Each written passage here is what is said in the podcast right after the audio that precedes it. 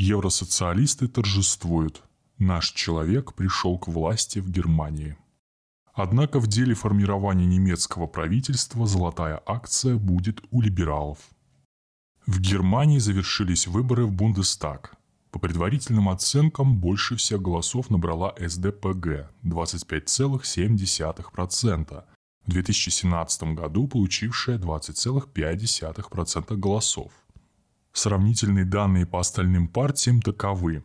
Христианско-демократический союз Германии 24,1%, в прошлом 32,9%. Зеленые 14,8%, в прошлом 8,9%. СВДП 11,5%, в прошлом 10,7%. Альтернатива для Германии 10,3%, ну а в прошлом 12,6%. На грани попадания в парламент балансирует левая партия с 4,9%. В прошлом они получили 9,2%, хотя ей все же удалось провести своих кандидатов по округам. Но избраться – это только полдела.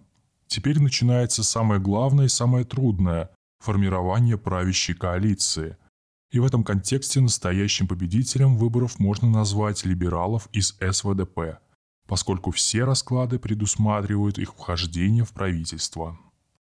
Они смотрятся выгоднее даже по сравнению с зелеными, поскольку вариант альянса СДПГ, ХДС, СВДП оставляет зеленых в оппозиции. Конечно, обозначенный набор немецкие эксперты не называют сегодня популярным – но он лежит на столах, и к нему могут прибегнуть в том случае, если социал-демократы и христианские демократы решат наказать зеленых за их экологический экстремизм. Исключать такое нельзя. Вряд ли немецкая пресса, ранее благосклонно относящаяся к зеленым, на последних месяцах избирательной кампании стала вдруг и случайно тиражировать их ошибки и вызывающие недовольство немецких избирателей заявления. Радикализм в Германии не любят – в чем сейчас убедилась и левая партия с ее лозунгами в духе «отнять и победить». Возглавить новую правящую коалицию формально имеют шансы как СДПГ, так и ХДС. Между тем, ряд европейских стран и США, похоже, уже определились с приоритетами. Главы социалистических правительств Дании и Швеции Мэтте Фредериксон и Стефан Левен поздравили своего коллегу Олафа Шольца кандидата на пост канцлера Германии с итогами выборов. Фредериксон подчеркнула тот факт, что социал-демократы сейчас являются самой сильной силой в Германии, Швеции, Норвегии, Финляндии и Дании.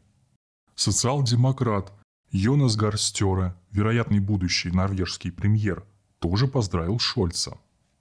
Однако самым интригующим оказалась реакция президента США Джо Байдена – когда ему сообщили о лидировании СДПГ. Цитата «Вот это да, они сильны», выглядит как выражение одобрения. Более сложной оказалась реакция на Шольца у стран, которым что-то нужно от Германии. Президент Франции Эммануэль Макрон проявляет сдержанность. Но кое-что в позиции Парижа проясняют слова французского госсекретаря по европейской интеграции Клемана Бона. Во-первых, он увидел в итогах выборов голосование немцев за Меркель, то есть шанс на преемственность германской политики.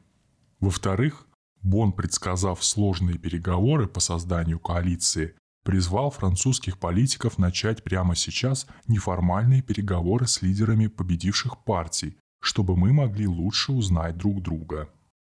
Для Франции ключевым является вопрос, кем окажется новый канцлер сторонником немецко-французского альянса в Евросоюзе или будет ориентироваться исключительно на Вашингтон.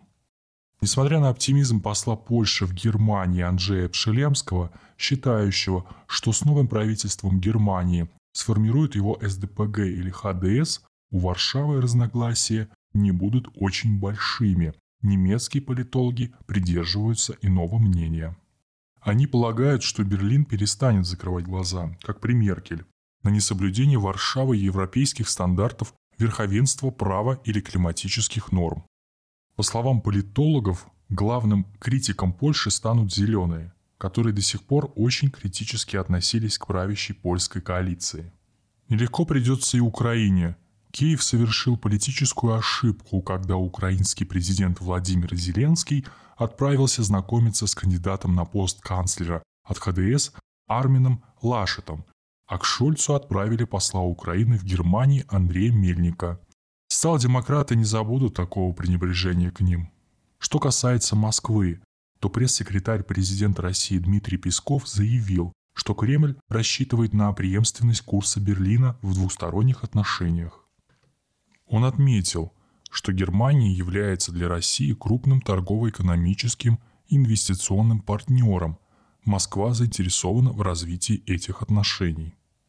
В свою очередь, российский посол в Германии Сергей Нечаев, констатировав встроенность Берлина в жесткий каркас трансатлантической системы, выразил надежду на то, что новое правительство будет руководствоваться национальными интересами в двусторонних отношениях.